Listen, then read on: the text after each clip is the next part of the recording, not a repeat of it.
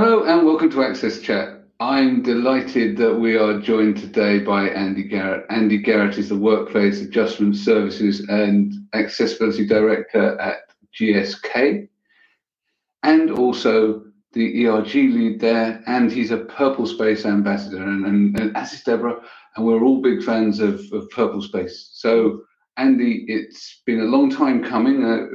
We talked with you at the ILO GBDN a little while back, but it's actually a long while back. COVID does these things to us. It's great to have you with us and feature you on the show. So you've been working in the field for a long time.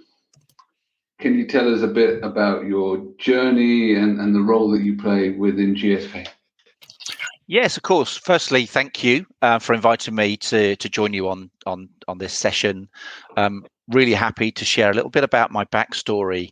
I'm working in a global pharmaceutical company now, but I actually started out as a police officer in London, doing what cops do, a bit like on the TV, but with a bit more paperwork, working in the front line. But when I was in my very early 30s, I realized I couldn't quite see what I should be able to see. I couldn't read the number plate, the street sign, recognize the faces, and had to go through, investigations. To cut a long story short, I have a retinal disorder called macular dystrophy. So it's a genetic condition that kind of switched on around that time, and it affects the central field of my vision. So things are blurry for me, a bit like for people who are very short-sighted, but it's not something for which spectacles and refraction can help with.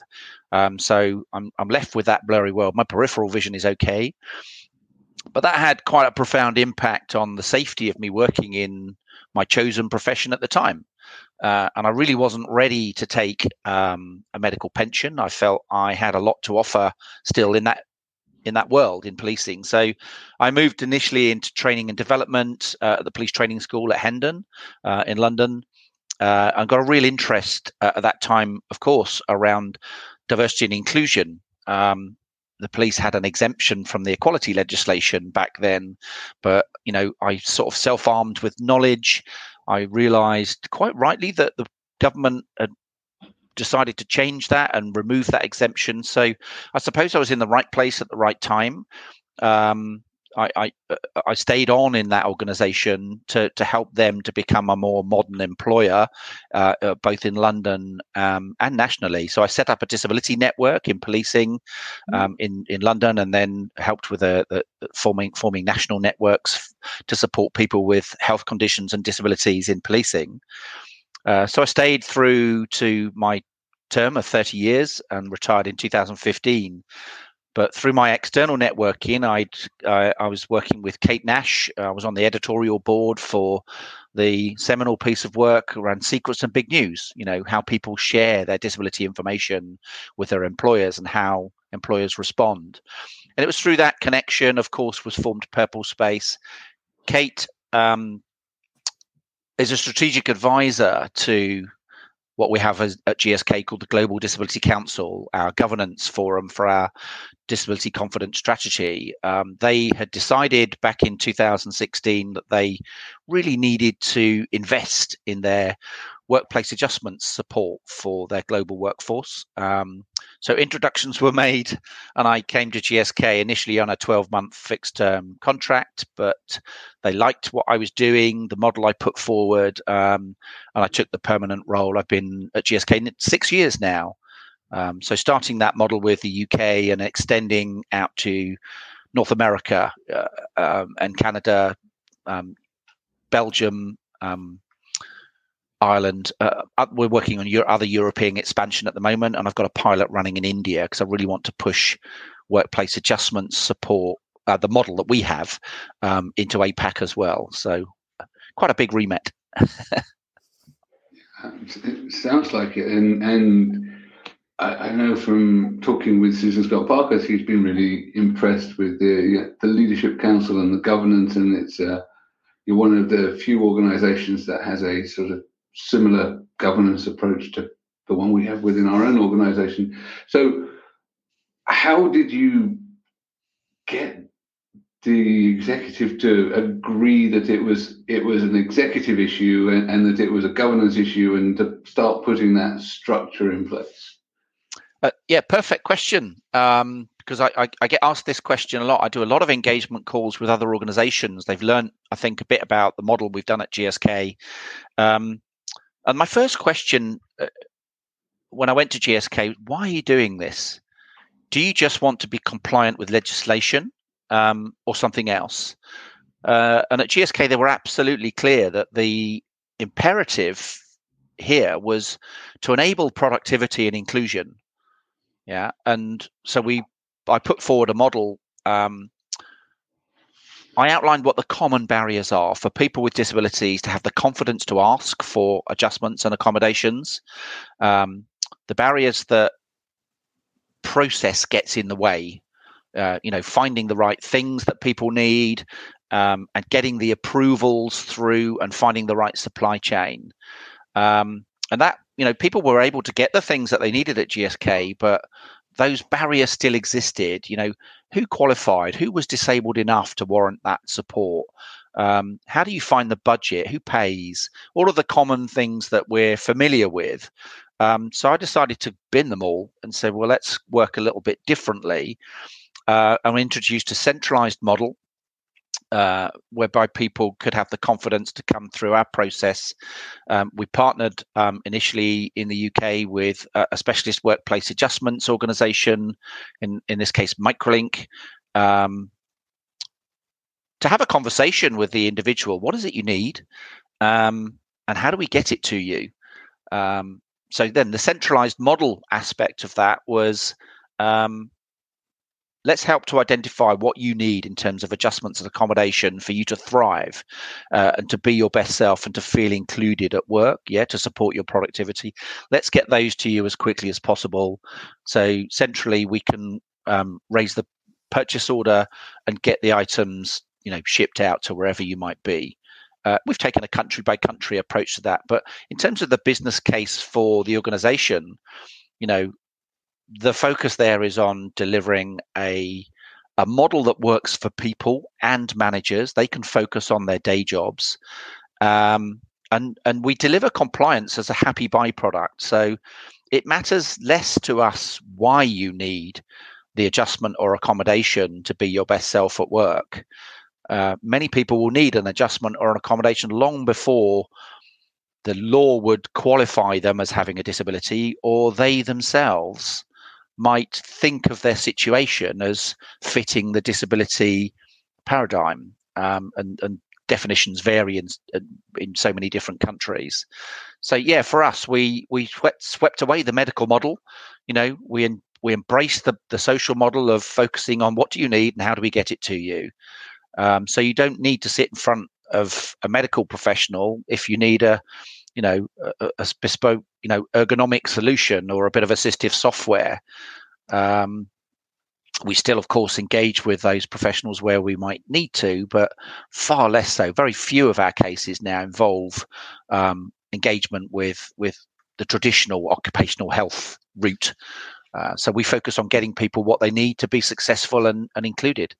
And we've been building out the specialist supply chain as we've expanded that service into other markets, as I've said. So that was how I won over the council. It was very clear that this was a productivity and an inclusion model.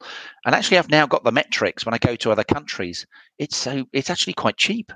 Our average cost is under £1,000 end to end.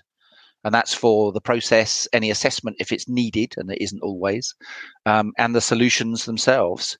So £1,000 to equip someone to be successful in their role in any business, let alone a business like ours, is nothing. So we've proved out that it works. People love the service. The feedback is highly positive. So that helps us as we expand into other markets. When we're speaking to senior leaders about what we're trying to do, it's a very good feel-good message to do the right thing. Andy, welcome. You mentioned that you have started in UK and then you're doing the project in other countries. But how do you manage expectations, particularly from people who work at countries where that support doesn't exist, and they look, oh, it was so great that I could work in UK or I could work in another country because they have all that. How do you manage those expectations? I mean, the main challenge for us, like I've mentioned, is the specialist supply chain. In fact, we're working on that at the moment. We've gone country by country as we build the supply chain. I'm in the midst of writing a global policy, which we'll be rolling out at the end of this year, because the global policy will set the tone for each of those countries. And whilst we might not have the specialist supply chain ready, we're hoping by late this year or at some point next year to be able to have the service available to everyone, even if they have to go through local procurement. You know, once we've identified the things that you need, you know, so yeah, managing expectations. We engage with our customers directly. They can ask us questions in confidence about how the process works. We can talk them through what the right solutions are for their circumstances. That's where we use Microlink, for example, to do that non-medical adjustment needs assessment, which then recommends that for an end user, they need perhaps product A, B, and C. Not to forget, of course, a number of people with disabilities will need adjustments and adaptations to their ways of working. You know, and again, that's the idea behind our global policy, to say to our leaders, let's start from a position of yes. Yes, you can have that adjustment, that accommodation, unless there's a very good justification for no, it's not possible, or we'll give you something else. And again, the end users find that they value the confidentiality in the service. They value that they don't need to have that conversation with their manager if they don't want to. We'd like them to talk to their manager about their adjustment and accommodation support and to be proud of their disability difference. But we recognize that that doesn't work for everyone. So they can come in confidence to us, and we can run the process and not involving their manager. And that worked for GSK, for us, that really valuable part of our model.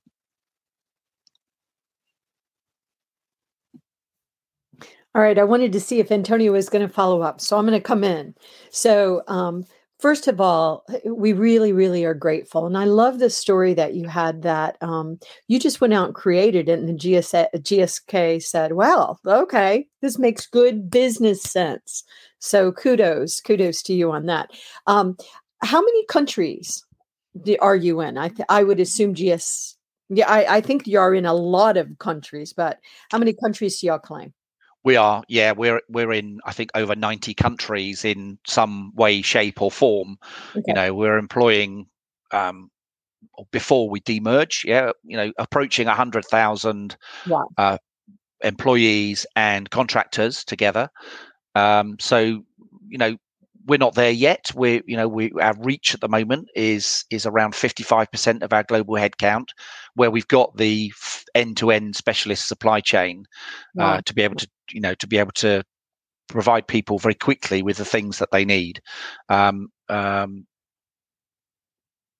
to do to extend into those other markets. And I just want to say, Andy, I agree. We always have more work to do. There is always more to do.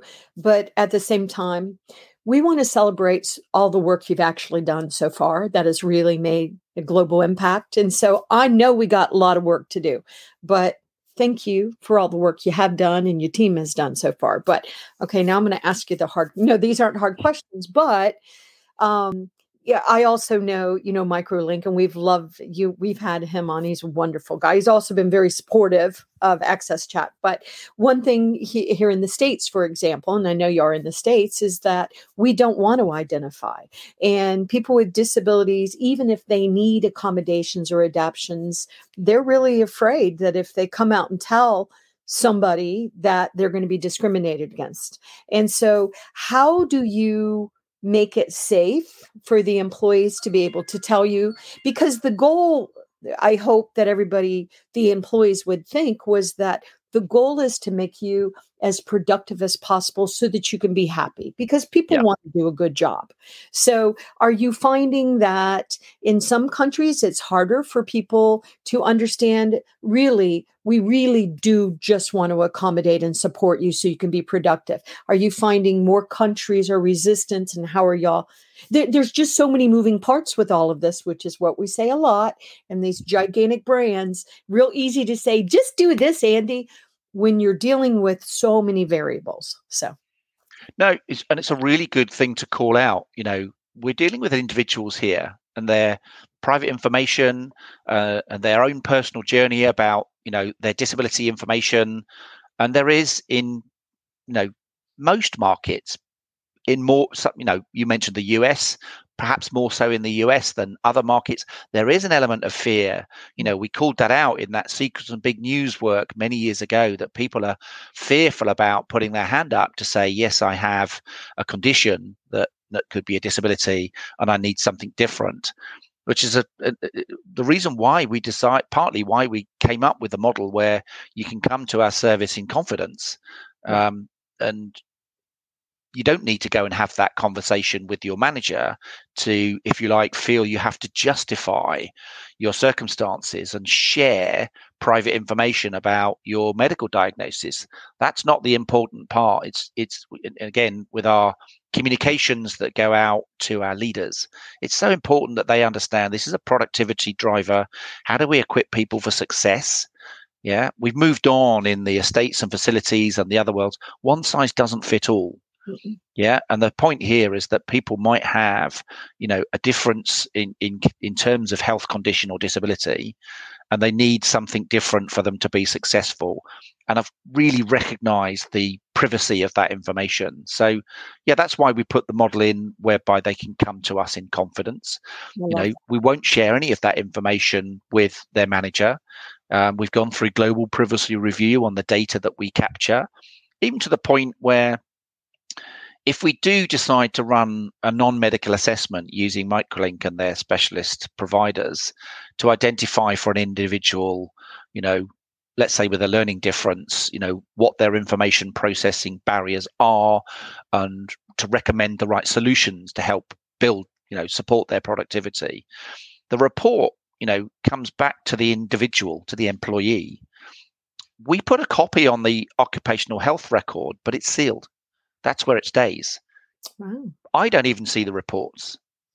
I don't need to see the reports. I don't know. I don't need to know why you, with your, what the specifics of your health condition are. My team needs to know what's been recommended so that we can go out and source it and get it to that individual. If anyone asks us for that report, then they don't get it unless the employee consents. Oh, that's so, I love listening to corporate brands that are figuring out all these gigantic moving parts. And I want to say also, we are all living in the days of the Great Resignation, yes, where 40% of people had said they will not be with the same brand. And also, I believe that we're living with a time when some people do not want to work for big brands because there's a perception all corporate brands are evil. And of course, that's ridiculous because it's made up of people and most people aren't evil. But one thing I love about what you're doing, and not only that you're accommodating your employees so that they can bring their best selves to work, which is why would we want to do anything different? But it also, you're fighting for talent like every other brand. And so I believe doing things like this makes you an employer of choice. And I know that that's something that's very important more and more to the younger generations. They want to work for an organization that cares about their people. So your program alone at GSK must be so powerful. And that's why we're really honored that we can continue to spread the word. But I just wanted to point out some of those variables that GSK is benefiting from because they're actually caring about their employees and making it safe to make it to help us be productive. I also want to make another point that I think people forget is that you might need to accommodate an employee that's working with you multiple times. You know, as we live our lives, as we're working for you, our needs change. I know as I started hitting the 40s, I started not being able to see as well. I can't hear as well. And I'm way past the 40s now, way past. But I also wanted to just make that comment because I know that's something Neil deals with as well. But also, I think people forget that you don't just do it once, right? Yeah. Or maybe I'm wrong, Andy. You just do it once, you're done, boom. Sorry. No. And people do come round again. People's needs change over time. You know, for us, it's another one of the drivers for why we want to do it this way. You know, GSK is a healthcare organization. Yeah. Pharmaceutical. I know we're demerging at the moment, our consumer healthcare business, but, you know, we're very sensitive naturally about the data that we capture within our business, within our product development, dealing with patients and consumers, and the pharma business, of course, you know, handling very sensitive information about people's, you know, health circumstances, and our new language of unite. You know, I was telling you earlier about how we our new branding is about uniting science and technology with talent to get ahead of disease together. Yeah, and the talent bit is really important. You know, we've got to bring in diverse talent to help with our innovation and how we develop products, to think differently about big problems, big data, big science. And of course, we need people that are able to perform and think and function differently. So the diversity and inclusion imperative for us, particularly with regards to disability and health conditions, we really want to attract that talent into our business because it makes us better at developing the products and, of course, engaging with patients as we develop, you know, medicines and vaccines. You know, people with disabilities and health conditions are part of what we do. So it's a really important business driver for us to get it right, not just for our people, but to set the tone for how we engage with our key stakeholders, healthcare professionals, patients, and consumers. Essentially, you're reinforcing your brand identity through the work that you're doing. I think you raised a couple of points that I want to go back to around the sort of cognitive assessments and stuff like that. I know that quite often what happened in other cases is that the manager gets sent the report before the employee. Oh. And the no way. This is a, you know, a real problem because it, and why programs like yours and our access unit are really important, because we are not perceived as threatening in the same way that occupational health has been seen to be a tool through which people are exited from the business. Now, not all occupational health appointments are that sinister, but people perceive them in that way because they have been used as ways and tools for managers in the past in organizations to find a way to get rid of an individual and to manage them out of the organization. So we demedicalized, like you, because we recognize that what we want is to win the trust of the individual. Indeed. And frankly, the manager's just not qualified to interpret that kind of information. So no, we don't want them to have that. We want to be able to say to the manager, we've run a due process, and to maximize the productivity for this individual, these are the items that they need, and we've supplied those. And we've spent the money. And actually, as a back-end process, we do cross-charge back to the line of business, but the line manager doesn't get a say. It's just about where the costs sit on the balance sheet.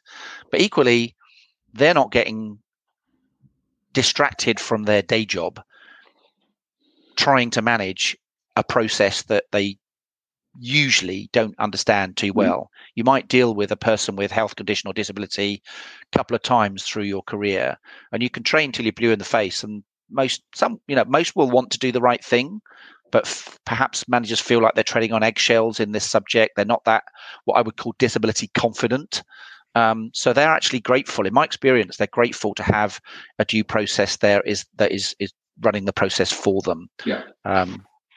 I agree. And I think the other thing is, you're going back to secrets and big news. We, for sure, you know, Kate talked about disclosure being a dirty word and it sounding like you've done something terrible. So I think that the move towards identification and self-identification is important, but that requires a culture change. So you're also, you mentioned that you're the lead of the ERG. What role does the ERG play in changing the culture at GSK? Yeah, I'm so glad you asked that question, because something that encouraged me to step up and co-lead the network. I talked earlier about our governance forum for our disability confidence strategy. It's led by a member of our global leadership team, and it's got very senior people, senior vice presidents from around the business driving a number of work streams to improve our disability confidence. Myself and my co-lead colleague, Tracy from the US, we are active members. We're members of the core team on that council. So when we were looking at assessing where are we in terms of disability confidence, we chose to use the UK Business Disability Forum Disability Standard. Tracy and I led the work around the business to gather the evidence against the 10 sections and 160 criteria for that assessment to give us our baseline of where we are. As co-leads of the network, we did a huge piece of work capturing voice of customer. What does it feel like as a person working at GSK when things don't go well for disability inclusion? What would you like to see? So with that evidence baselining around the business, with that voice of customer through the disability network, that's what we use to inform our 3-year disability confidence plan and the 6 key work streams that are within that. I lead 2 of those work streams myself, around workplace adjustments as one work stream, and another one about our accessible premises. We have an HR work stream. We've also got a digital accessibility work stream. Another work looking at how we develop our products and services and how we work with our suppliers and partners. So, yeah, as members of co-leading our disability, we're front and center at the table, helping to set the strategy, look at the governance and, the measures of how we're measuring our progress toward disability confidence. It's about us, so we should be at that table. So, I'm immensely proud that we're part of that governance, as well as how we support our employee voice into the change that people need. And you mentioned workplace. You have mentioned hiring talent. So I'm very curious to know, we are here connected remotely, from home or from work. I would like to know about your approach to this new hybrid workplace. How are you making it working, this workplace for everyone? Because we have a new set of tools now coming that everyone needs to use to collaborate, to ideate. So how are you making all this happening in a productive way? Again, it's like I fed you the questions. I haven't, I promise, but it's so good at giving me the opportunity to tell you about what we've been doing. The COVID experiment, if you like, the pandemic, the dreadful pandemic that we've endured in the last 2 years, arguably has been a good thing for people with disabilities because it's proved that your employees can be trusted if they're equipped to work in hybrid settings and remote settings. So, technology was one of the first things. We have manufacturing sites, we have labs, we have offices, and of course, some jobs have to be done on site. You can't make pills and vaccines from home, but there are aspects of that work that can be done in a hybrid way. So, collaboration tools like Teams. We worked with Microsoft as a strategic partner with them to accelerate our adoption of Microsoft Teams and its accessibility features like captioning. We accelerated our rollout of Teams so that it could equip people to work from home. I remember we were asked to look at, we had a policy around working remotely. And of course, it was all about temporary, how do you equip someone to work from home? But of course, it's no longer temporary. We're now working, I think I've been into one of our sites twice in the last 2 years. You just cannot expect any employee, whether they have a health condition, disability or not, to use a laptop balanced off the ironing board in the kitchen, you know, in one corner of someone's bedroom. It's just not ergonomically sound. So again, you know, with less people going to our sites, yes, we've reduced our footprint, but we've reinvested that money in equipping people to work from home. We introduced a process, we call it performance with choice, whereby people could have a conversation to decide which ways work better for them, whether it's one day in the site or permanently from home, working remotely, what works for you as an individual. But an important part of that is we set a stipend in each country. If you need to go out and buy some equipment, we put a supply chain in place and say, here's a catalogue, you can go and buy your standard desk, chair, monitor that you might need. But that was up to a certain value. In the UK, I think it was £500. But we were absolutely clear that if you needed something bespoke and specialist, if you had a disability or health condition, our service was always geared up to help people wherever they work, whether they're working at home or on site or both. We're not bound by those financial limits. We can still run the process and an assessment, usually remotely, on site or at home, and we can supply those products and solutions wherever you're working. And an important investment in assistive software.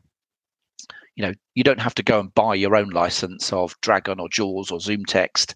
You know, these are now all available centrally on our, you know, you can't just get software at GSK off the internet. You know, there are firewalls to go through. So we put all of the assistive tools onto our software hub internally. They've all been tested and scripted for compatibility with our systems. And not only that, we've also set up a tech support team. So if it breaks, there's someone that can help you with your assistive software. We got Microlink to train them to help with fixes. That could be your only access to the role that you have, if perhaps you have low vision software, for example. Again, it's about equipping people in ways that work for them, removing the barriers. If you needed assistive software, for example, you go and find it on our tool and you can have it within hours. It's auto approved. Yeah, you know. It's one of those things that when you have that centralized approach, you can package the software and you can deploy it. I know we can deploy stuff and people can have it installed within a couple of hours, multiple language versions. Yeah. And we know clients where they haven't taken that approach. People can wait months and years for stuff to go through processes, and the benefits of centralization are you have a consistent tool set, you can test against it, you can keep that interoperability going between your assistive tech and your mainstream tech and your line of business applications. That's really important to enable people to do their job. So credit to you for having done the work and continue to maintain that, because I think it's really important. And as Deborah's pointed out in the chat, you're not wasting licenses as well, because you know who's using it, frequency of use, and all of this kind of stuff. So when people leave the business, those licenses get recycled. Yes. To new users. And it's not just about providing the assistive software and the tech support. Again, through our vendors, through Microlink, we can, if you're a new user of assistive software, we can provide training in how to use it. Yeah, it's super important, and that training means it's not shelfware. I mean, that was the other thing that we found with a lot of clients that didn't have that centralized approach, was that you would have multiple different versions, or you go and in the days where you move from maybe Windows XP to Windows 7, you go, right, well, we need to upgrade our JAWS users. Where are the JAWS? Oh, well, there's a box in a cupboard somewhere. We did encounter a problem with that when we upgraded. I think it may have been to Windows 10, and we found that some of our assistive software licenses were not compatible. So we learned from that, and we've now baked that into our system upgrade process. that any new system or platform or upgrade that we purchase now has to be tested against our assistive products. Yeah. If we need to upgrade to the next version of Claro Read or whatever that software is, then we proactively do that. We don't wait for someone to be locked out because it's not compatible. No, that's right. I mean, I think that you're one of the few organizations that's doing evergreen accessibility really well. You know, it's something that we do. We offer it as a service to our clients, but you're doing it independently, and that's fantastic. So, you know, and that proactivity just means that you're not getting the calls where people are saying, I can't work any longer. Yep. We had one organization who shall remain nameless. We said, why are we paying you lots of money? We have like 3 tickets. That's the point.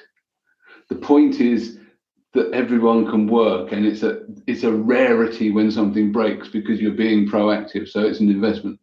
So and running a tracked service gives you the opportunity to look at the metrics for service improvement. Absolutely. Where are the pinch points? How do you improve things? What's not working, you know, frequently, so that you can, you know, build a more inclusive system. Yeah. You know, our digital accessibility work stream is one of the core work streams in our Disability Council, because, you know, we're in the digital age. Digital is the great enabler. And we know, well, I know personally that accessible tools, you know, that will enable me to do my job day to day and to interact. So yeah, it's vitally important that we make it as easy as possible, because the productivity losses of locking someone out, or if they're unable to work as to their best ability, how would you feel about that? So it's you know, it's so important that we look at how do you equip people for success in their way. Absolutely. On that note, we'll end. We need to thank Mike ClearText for keeping us captioned and accessible. Andy, it's been a great pleasure speaking with you, and we look forward to you joining us on Twitter. Thank you. Delightful chatting through these issues with you, and we just hope that more organizations can take that, if you like, the more inclusive and less compliant-driven approach. You know, think about the productivity gains of doing the right thing. So true. So true.